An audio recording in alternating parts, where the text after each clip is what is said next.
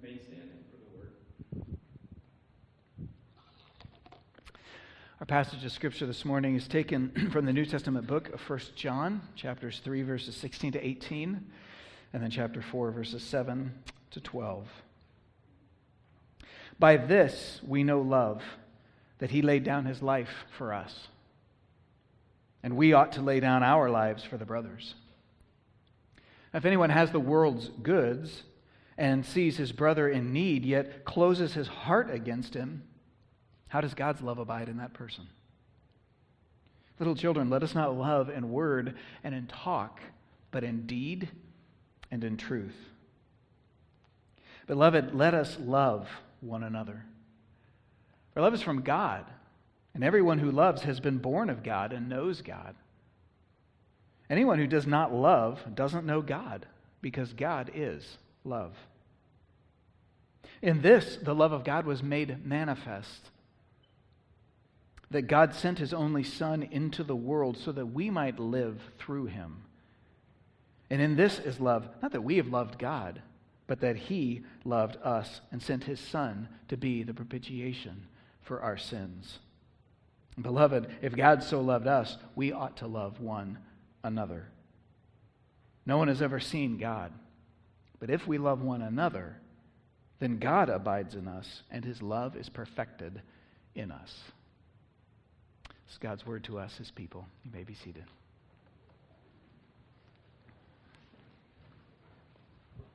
And as you're being seated, I would invite you to take uh, your Bible and turn it to the New Testament book of 1 John.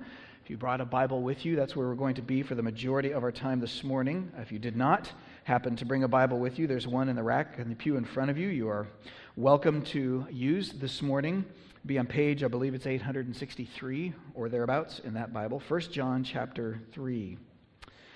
And as you're turning your Bibles there, I want to start with a question. There was a word that um, occurred a number of times over and over again in the passage of Scripture that we're looking at this morning, and that word was the word Love, yes. Over and over and over again. Big word, important word. It's a word we still use a lot today. Question is simply this How do you know that someone loves you? That's a big one.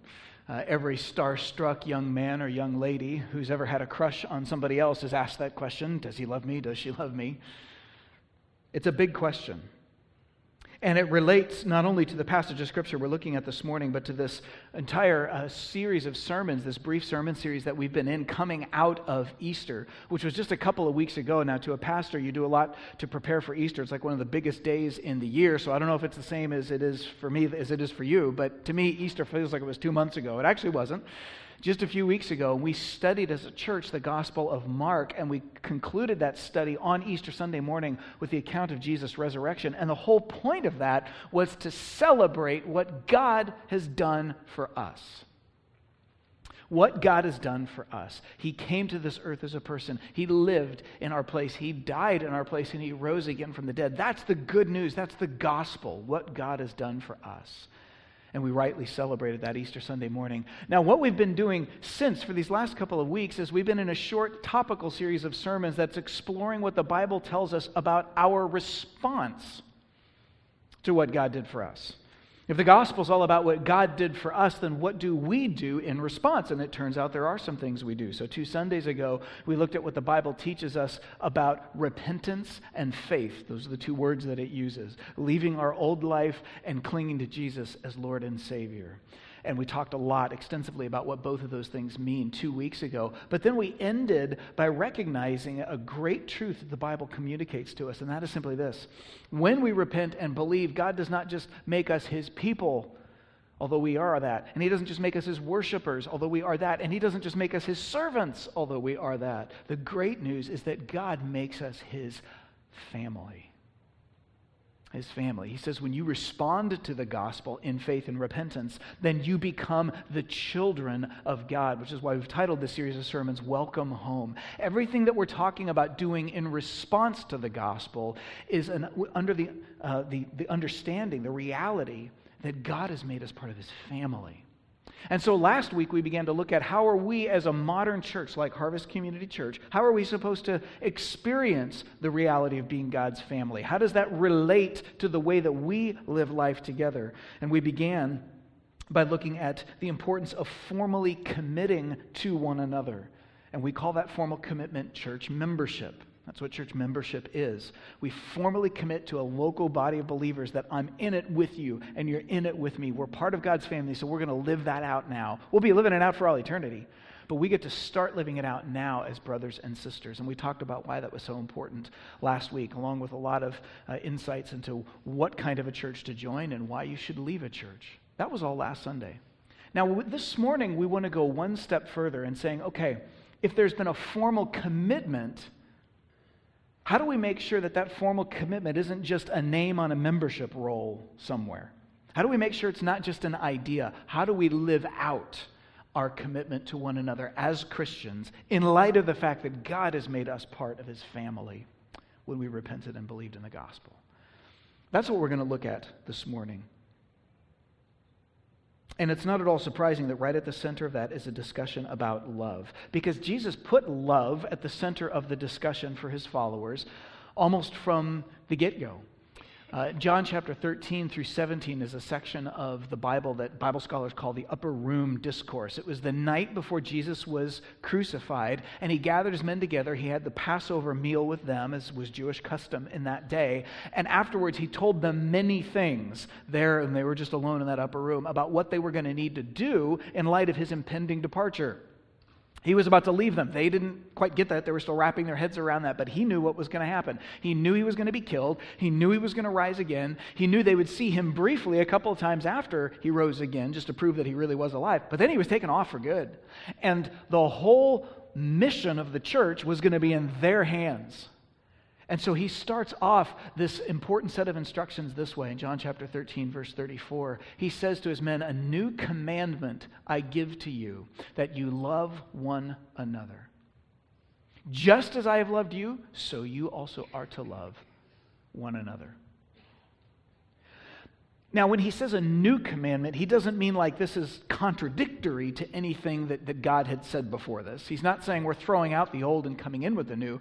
He means new in the sense that everything's about to change here, guys.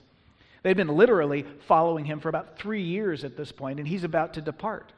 And so following Jesus for them meant kind of just going where he goes and doing what he's doing. But he's like, I'm about to leave, so it's there's a new ball game in town. You guys are going to have to pick up and carry on from here. Here's the essence of what you need to know, guys. You ready? And he gives them three words: love one another.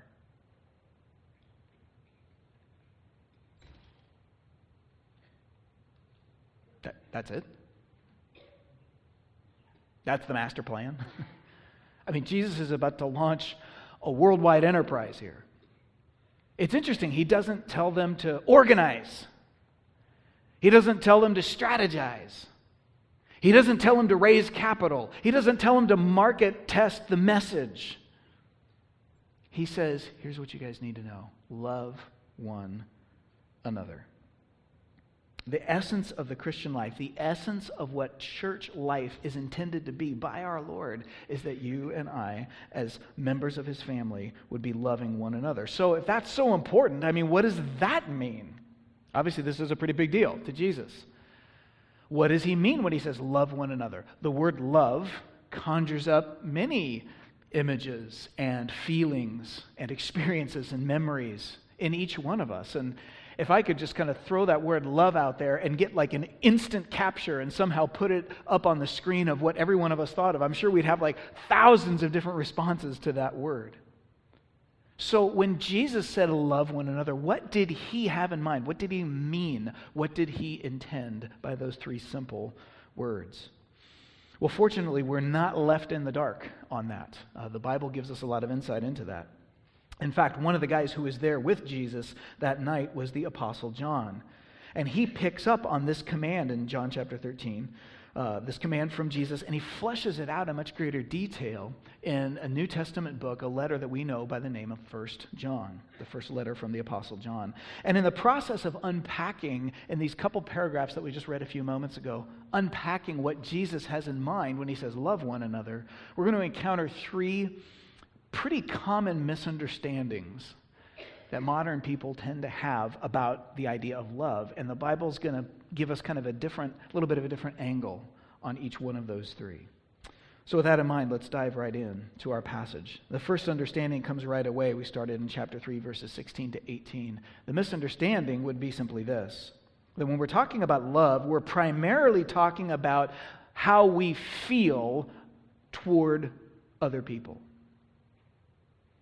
That's kind of modern day usage. I mean, we understand there's more to feelings than just love. It should be backed up with actions and other things. But when most people use the word love nowadays, initially we're mainly kind of addressing our feelings toward another person. If I say, I love my wife, you probably first, immediately, without even thinking about it, understand me to be saying, I feel very strongly and very positively toward her, which I do, because she's fabulous. Sorry, I'll stop drawing attention to her.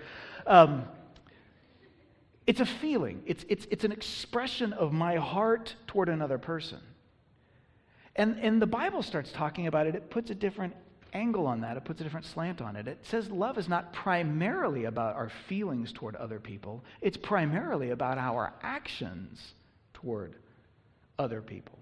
And specifically, the action of when I sacrifice, when I choose to go without something, give something up for the benefit of another person, out of love, then that, the Bible says, is really the essence of love. Love is a verb more than it is a noun. Now, this doesn't mean, by the way, that there is no emotion involved in love at all. We shouldn't understand the Bible to be saying, like, well, the, the right way to love somebody is just to say, I'm going to sacrifice something for your good, and like, I don't really care about you at all. I'm just going to do it because it's my duty. And like, I, I don't care about you, but I'm just going to do this. That, that's not love. There's always affection involved in love. But you see, the essence of what the Bible is getting at here is that love is action. C.S. Lewis, uh, who is a scholar in the first half of the, the 20th century and uh, a linguist, pointed out that in the Greek language. The New Testament was written in the first century, originally in the Greek language. And back then, they actually had four different words to describe, commonly that they used, to describe love and relationships. We of only have one. We say love. And if you want to know what kind of love I'm talking about, I have to add a bunch of other words to it to explain myself. But they actually had four different words for love and relationships. And there was some overlap between them, but generally they were pretty distinct. And for just a super fast uh, summary, kind of flyover, the four were basically this. First, they had a word for what we might call a family love. This is broadly based on just kind of familiarity. You know, we're, we're related to each other. We were raised in the same house. We always go to the same family reunions. There's just that sense of we're in the same thing together. And they had a word for that. The word was storge. That was the love that we would have within families most commonly.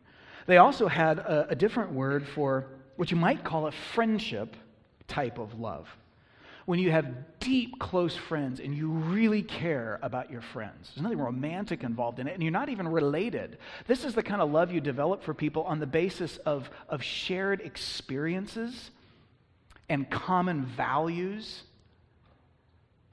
and those kinds of things. When people are in the same season of life and they're going through the same stuff, and you have a similar philosophy of life, and you kind of all think alike, and you similar faith commitments, then suddenly those, those commonalities can become the basis of really strong friendships.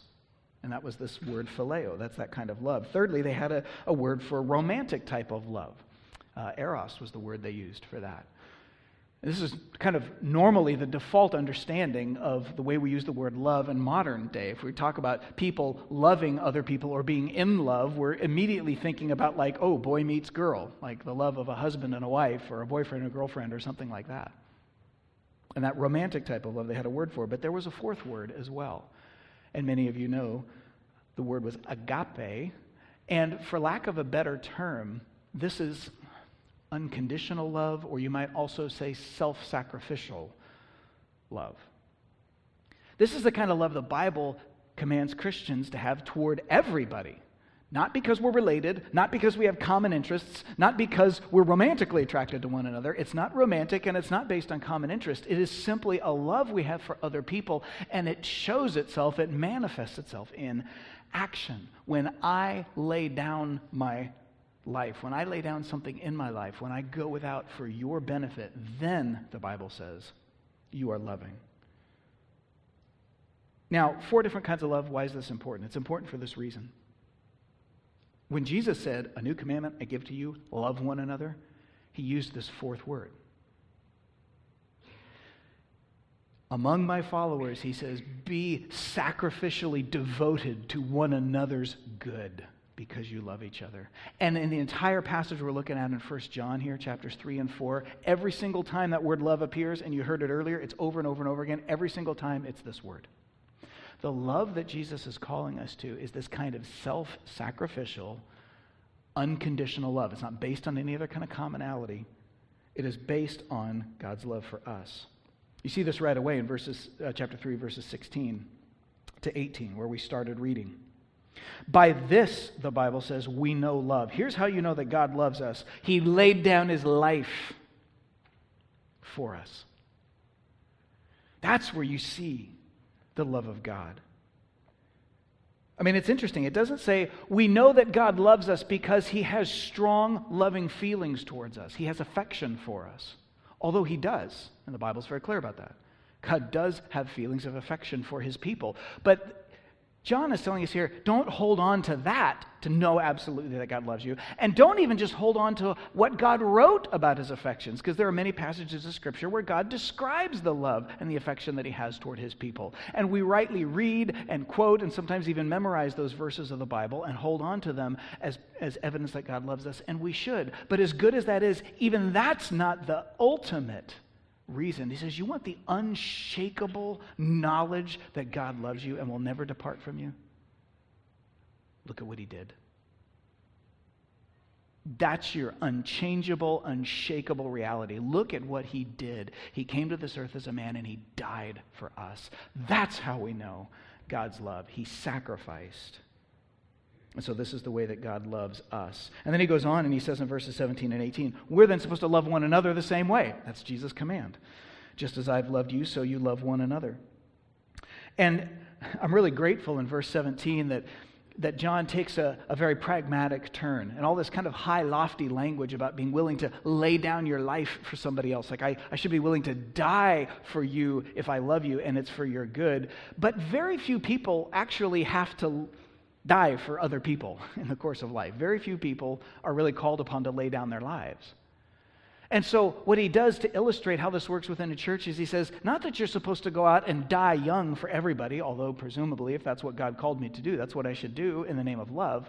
But here's what he calls almost everybody to do. He gives a practical example, example of material possessions. Verse 17, he says, If anyone, speaking in a church here, church context, if anyone has the world's goods, I have money, I have food, I have possessions, and he sees his brother, another Christian, in need, yet he closes his heart against him, how does God's love abide in that person? And so the idea is that in every single way, whether the sacrifices seem large or small, there are ways I can choose to give up or go without for the benefit of Christian brothers and sisters around me. And I should delight to do that. That's what it means to love one another and by the way, going back to last Sunday, this is why things like regular church participation and attendance, as well as actively pursuing relationships with other Christians, we've taken those things and we've written them into our membership covenant here at Harvest. So do a lot of churches. Like when you become a member, like I'm, I'm, I'm pledging to say, yeah, I'm going to be here regularly. I'm going to physically be present. And, and I'm also going to pursue relationships with people. Now, why do we do that? Just because we want people to come to church? I mean, like that one's not that hard to see through, right? You don't have to be too cynical or skeptical to say, yeah, right. There's the church leaders telling everybody they should go to church. Whew, couldn't see that one coming. Is that why it's in there? Just because you know you ought to go to church? That's not it at all. The reason those things are in our membership covenant is for this reason it's for the sake of love. Because you see, if love is sacrificially meeting the needs of my brothers and sisters in Christ, I have to know what those needs are. before I can meet them. In fact, in verse 17, when he says, you know, as the world's good and sees his brother in need, that word sees is, is like, it can actually be translated observe. I mean, it sort of implies that it's not just, you know, you happen to be standing in the atrium and somebody walks by and you notice his coat is threadbare. So you say, oh, he probably needs a new coat. I'm going to go meet that need. I mean, that can happen. But, but the idea here that's sort of implied is that you're, you're engaged with people enough and on a regular basis that, that you have an opportunity to, to see what their needs are and to know which needs are legitimate and which needs are not. And to say, this person is really dealing with something in their life and I know that I can help meet that need. Now, this is this kind of time investment is not only risky, as Jordan said earlier, it's also expensive. Um, it's costly, especially in terms of time and energy. And this is hugely challenging these days for many of us, particularly as suburban American families, because we are facing unprecedented pressures and demands on our time. Unprecedented. And this isn't news, really. I'm sure, to anybody in this room. I mean, whether it's employers who regularly are expecting employees to put in 40, 45, 50 plus hours a week just as the baseline standard and or to be on call at any time 24/7 365 it almost seems like and be ready to drop whatever you're doing to be available to the employer. More and more of, of people are experiencing employment intruding upon family life. It's also schools and um, extracurricular activities and, and, sports leagues and things like that, that that seem to put in such high time commitments and high thresholds just to even minimally participate, much less to really excel. American families are being bombarded like never before from all sides with people saying, you got to commit, you got to commit, you got to sell out, you got to buy in. And in the ever increasing demands, usually something has to give at some point. And often, when we step back as families and we look at that immense list of demands on our family and on our time, church looks like the last optional thing that's left on the list. So even if we regret it, it's easy to let that slide for a while because we just don't feel like we have any choice. And believe me, I get that. I have a modern suburban American family with two kids in high school. I'm right in the midst of all the pressures, too. There's no easy answers to this. But if I could offer one encouraging challenge, it would be this to take some time for each of us as Christians and step back and just think down the road about 10 years. Nothing too crazy far, just eight, 10 years. And ask ourselves, where do we want to be?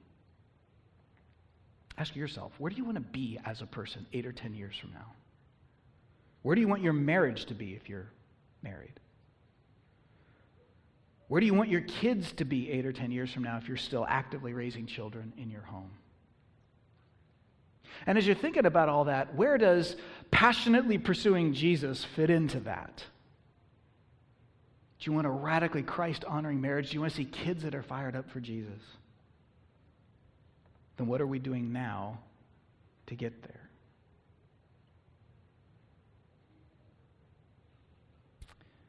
You see, Jesus said the main thing his followers are to be about is loving one another, and love is a verb.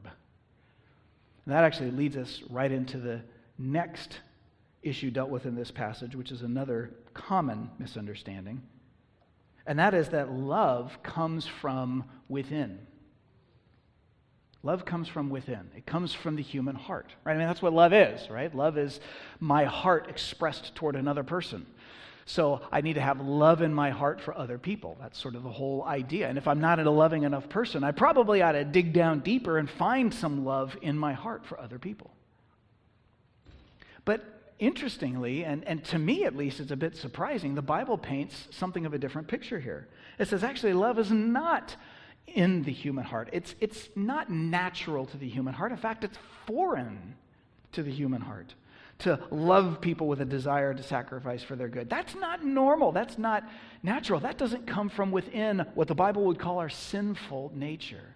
Love comes from somewhere else, it comes from outside of us. Love, as it turns out, comes from God. You see this very strongly in 1 John chapter 4, verses 7 and 8. verses that are very familiar to a number of us. Beloved, let us love one another. There's the command again.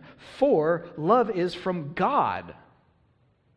Not, beloved, let us love one another, for you know love is from the human heart. So have enough love in your heart for your brothers and sisters in Christ. It's actually kind of weird at first that he, he says, here's this instruction, this command that Jesus is giving to Christians, and John is repeating it here love one another. And then he immediately says, for love doesn't come from you, it comes from somewhere else. Which is kind of weird. Like, if I'm supposed to love, but love is not in me, then how does that work? That's his point. If we're loving one another, there is an intense connection with God. That's what he goes on and talks about next. Whoever loves has been born of God and knows God. He's saying, You show me a Christian who is joyfully, sacrificially living for the good of others. I will show you a Christian who is intimately connected with his or her God. Because love comes from God. So the one who is loving is seeing God's life come through them. It's not coming from them, it's coming from God. And the reverse is also true. Anyone who doesn't love doesn't know God it doesn't matter if I say, yeah, but I prayed a prayer to receive Jesus, but I got baptized, but I, I come to church every Sunday. If there is no love in my heart for other people, if I'm not being transformed to have more love, then God's Spirit is not working in me. That's what the Bible is telling us. Why? Because God is love. God is love. That is a huge statement. Basically, it means that not, not that God is a loving kind of guy, like, like there's some standard that's outside of God called love, and God often meets that standard. That's not what the Bible is saying. It's saying just the opposite. God actually defines what love is by who He is. Love is from God, love is of God. It's defined by God and His unchanging character. God doesn't love us because we're such lovely, lovable people. Which is, to me, simultaneously humiliating and it's a great relief. it's humiliating on the one hand because I want to think of myself as special and I want to think that, of course, God loves me because I'm just such a great guy. But I'll tell you why it's a relief. It's a relief because I know that I never did anything to earn God's love, so I can never do anything to unearn it. His love will always be there. God doesn't love us because we're so lovable. He loves us because He is love. We might say it's just who He is, it's what He is, it's His nature. But it's not our nature. It's not my nature. We're naturally inclined as people toward ourselves, not toward others. When I look deep in my heart, I don't find down there, buried deep down inside somewhere, this tremendously heroic sacrificer who wants to lay down his life for other people. The deeper I go into my heart, the more selfishness I find there. I'm willing to give out of love to, and sacrifice to a certain number of people, mostly my family and maybe some, some close friends. And by the way, even at that point, I'm demonstrating the truth of what the Bible says. Love and sacrifice is a delight when it's truly motivated by love. I'm delighted to sacrifice for my wife, my kids, my family. But if you're anything like me, the, the, the radius of people that you're willing to sacrifice for with true delight is pretty tight. It's a pretty small group of people. And here's God telling us as Christians love everyone in your church this way to some degree or another. I'm like, whoa, that's a way bigger radius than is natural to me. So John says if I want to love more, I don't look deep within myself to find more love. I've got to look to God, who himself is the source of love. I need more of him in me, not more love from me, because it's just not there. And if I'm a pastor and I've got a church full of people who should be loving God more, I don't immediately go to their hearts. I don't tell you lots of stories to make you, oh, it's like a Hallmark commercial, and, you know, jerk the tears and, and just try to appeal to your humanity and your compassion as if we're going to sort of find some love deep down in there.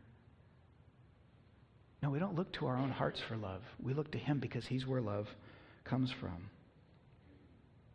Practically, it is contrary to our nature to love this way, but you know what? It's also contrary to our nature to be loved this way. I mean, not only is my radius of people I really, really delight to sacrifice for fairly tight and fairly small, and even then there's limits. but the truth of the matter is, when I see the needs of, of brothers and sisters around me, and, and maybe you can relate to this too, you start getting to know somebody, another Christian in your church, maybe somebody in your small group or something, and you realize, wow, they're going through a really tough time. They're just one thing after the other. It's just piling on, and there's no easy answers here. And it's almost like, oh man, I just, I feel bad just listening to them. And then I come face to face with the reality that I don't like feeling bad. Don't know about you. But I don't feel a whole lot of motivation to just dive into that stuff and help that person. It's almost like, ah, oh, I'm just, I, I, I want to shut down. Part of me wants to keep them at arm's length. Man, I care. I, I, feel bad, but that's like as far as I want to go. I'll pray for you, which is good if we actually are going to do it. That is a good and helpful thing. But sometimes for me, it's just an expression of the fact that I don't want to do anything else. I don't, I, dealing with my own job, my own family, my own self in the course of a week, like that's all I got to give. I don't have any more to give. I don't have the bandwidth to love people. It's just not in my nature, not beyond a certain point. But you know, the, the reverse side of the equation is true as well. As much as all of us at one level yearn to be loved, it's tremendously costly and risky to do that to make my needs known to other people so that they could play a part in supporting me and caring for me in the midst of them. Especially because there's just garden variety human pride, again, in my heart. I don't want to admit that I have needs, but you know what? There's also a cultural issue here. Because we have a culture that says you're supposed to be independent and self sufficient. That's true coast to coast, but it may be even extra true up here in the Pacific Northwest, where we live in God's country. And we're told and we believe you're supposed to be independent and individualistic, and you're supposed to be able to take care of yourself. You're supposed to be self sufficient financially, you're supposed to be self sufficient emotionally, you're supposed to be self sufficient in terms of the relationships in your life. Like nobody ever says that to us in those words, but it comes through loud and clear, doesn't it? So loud and clear that if I have to admit to a few people in my church, even people that I trust, that yeah, I've really got this need or this issue in my life, or my family's really facing this challenge, we're not handling it well, then I immediately feel like I just said, failure, loser, right here, just, yep. 90% of you have your lives together. I'm part of the 10% that doesn't. I'm a loser. And nobody wants to feel that way.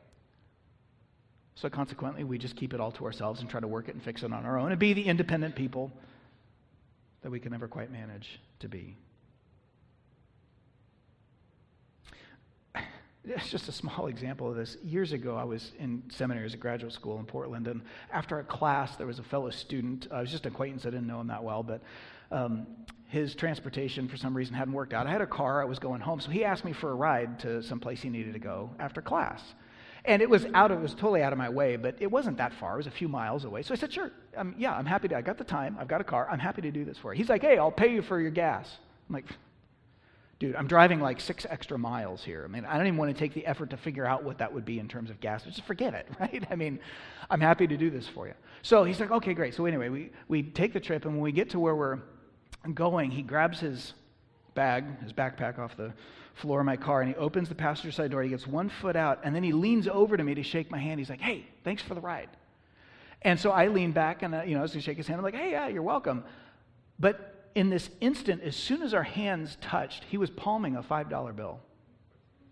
And as soon as our hands touched, he shoved it in my hand. He's like, okay, thanks. He jumped out of the car and slammed it and took off before I could say, I don't want your money, take your money back. But no, he wasn't even going to give me that opportunity. He just took off.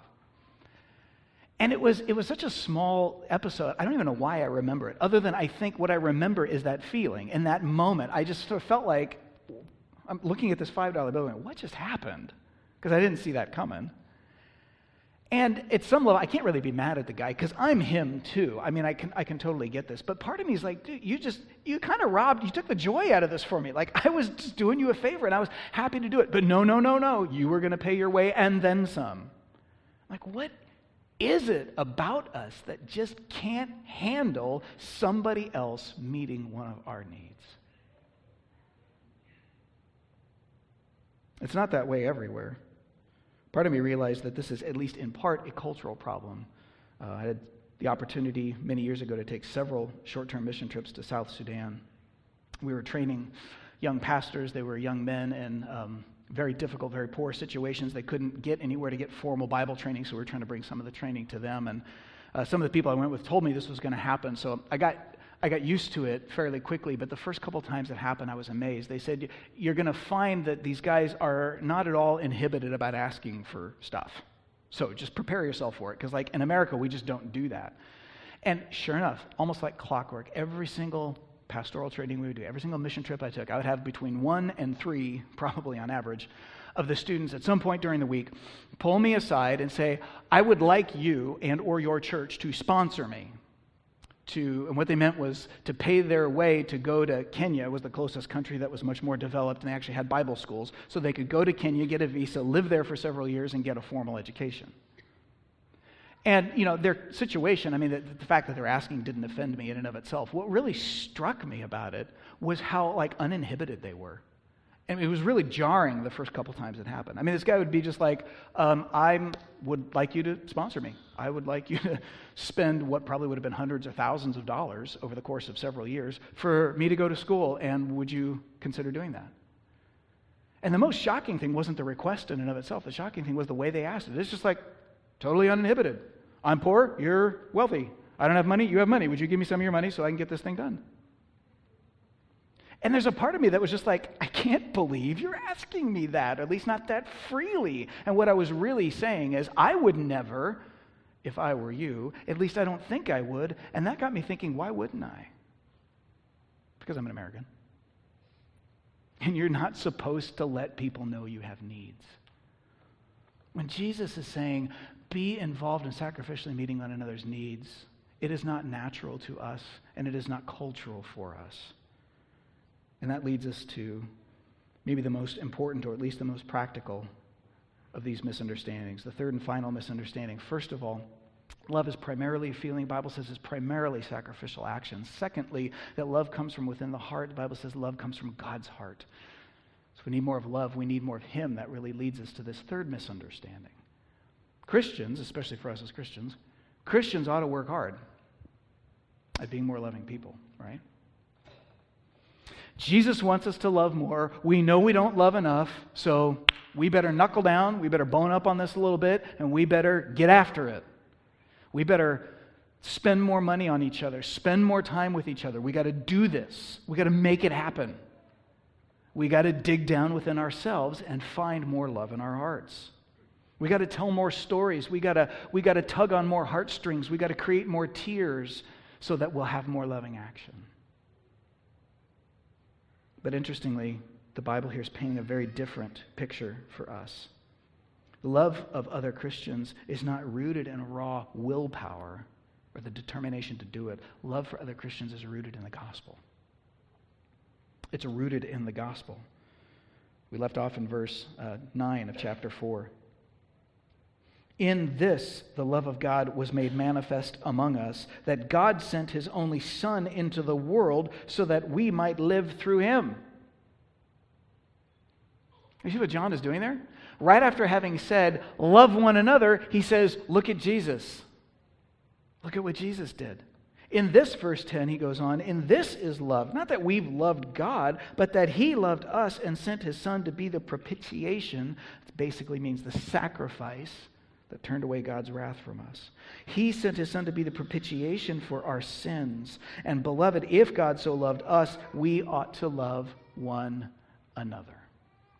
So, here's this command to love more. I need to love more. My church needs to love more. What are we going to do about it? Try harder? What's so interesting is, is John says, go love one another. And then instead of saying, so then find love in your hearts, get after it, he says, go love one another, look to Jesus. Look to Jesus.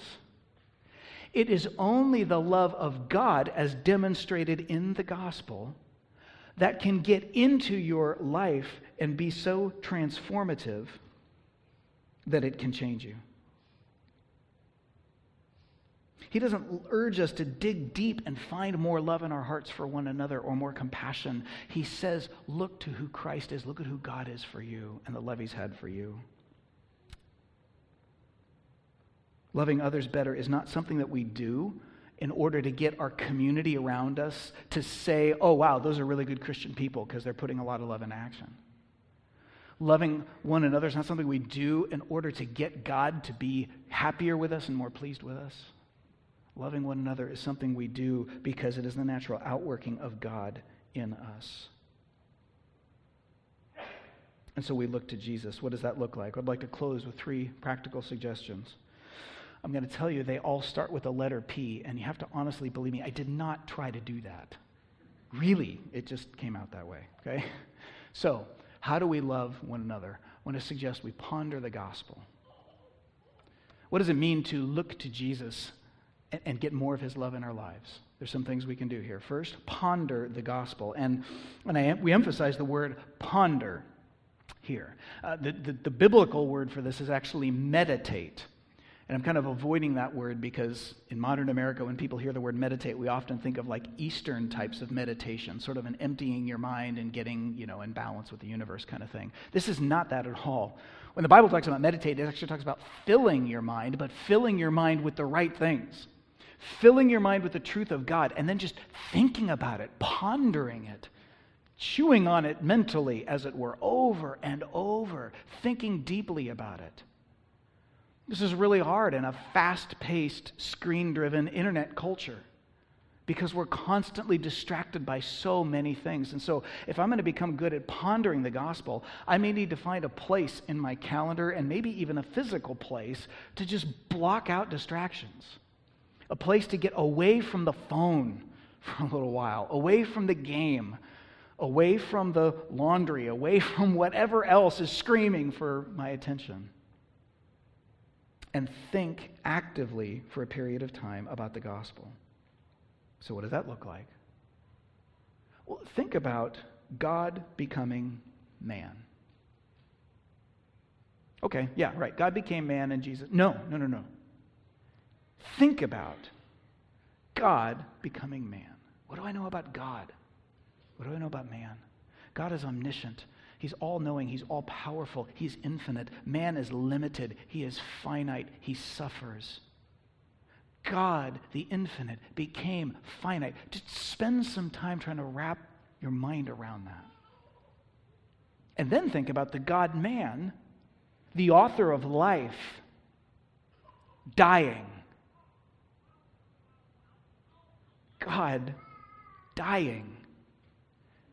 And not only dying, but dying the most humiliating, excruciating, and painful death a person could die.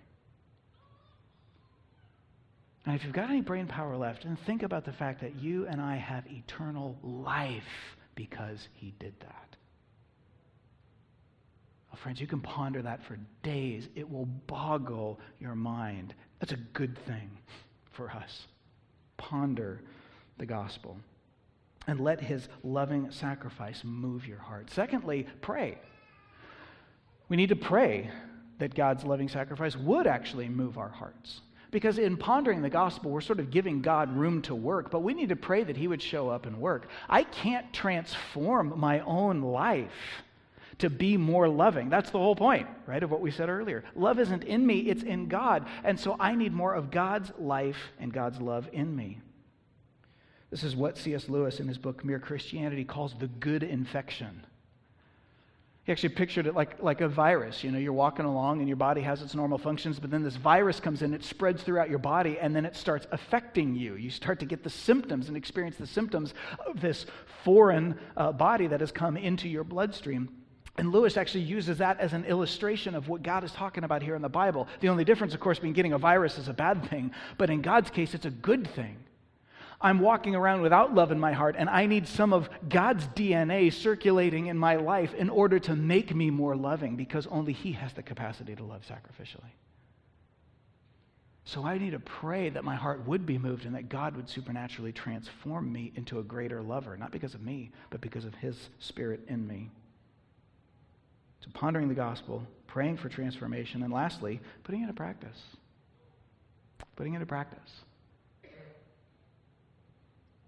Just practically speaking, those of you that are members here of our church, what need are you aware of in the life of another church member that you can play some small part in meeting this week?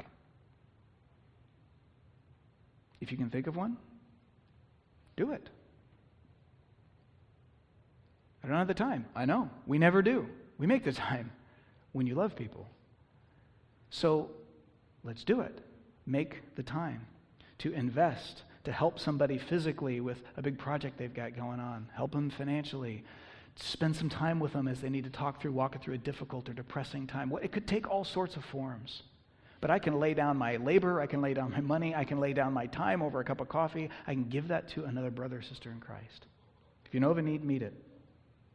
Even more difficult, maybe you have real issues and challenges going on in your life and you're holding them back. You're not talking to other people because you don't want to feel like the loser. I don't want to be the one. Listen, there is no one. Every single person has issues. The difference isn't between who has issues and who doesn't. The difference is who admits it and gets help and who doesn't. Maybe there is a need in my life, and I am connected with some people that I trust or I need to trust, and maybe this is where I can take a little bit of a risk, pull the wall down a little bit, and let some people around me whom I trust know what's really going on in my life. So if I know of a need, meet it. If you have a need, share it. Lastly, if you're kind of thinking, I don't know, I don't really know of anybody else's needs that I could meet, and I don't really know anybody well enough to let them know what's going on in my life either, then maybe your action step would be what can you do this week to get to know somebody well enough that those things are going to naturally happen? What can you do this week to pursue relationship, to spend time with people, to invest in a relationship such that you'll get to observe what's going on in somebody else's life and allow them to observe yours? Friends, Jesus called us to love one another. And then he said, I'm the only way you can do that. And so I want to pray for his blessing on our church. And as the worship team comes up, I'd like to ask you to join me in prayer. Father, thank you for the incredible love that you have given us in your Son in coming to this earth as a man, in living, in dying, in rising from the dead. We, we know these things, we believe these things. At one level, they are simple truths to comprehend at a basic level, so much so that even a very young person can understand and believe them. And yet, that is so profound, we could spend the rest of our lives pondering your love and never exhaust the depths of it. And God, I pray that you would make of us in this church a people who are more full of your Spirit and therefore more delighted to offer of our own selves for the benefit of our brothers and sisters in Christ. So that the gospel really would be seen, your life would be seen in our midst, in this community, and all around the world. Uh, for our glory, for your glory, we ask that you would do this. In Christ's name, amen.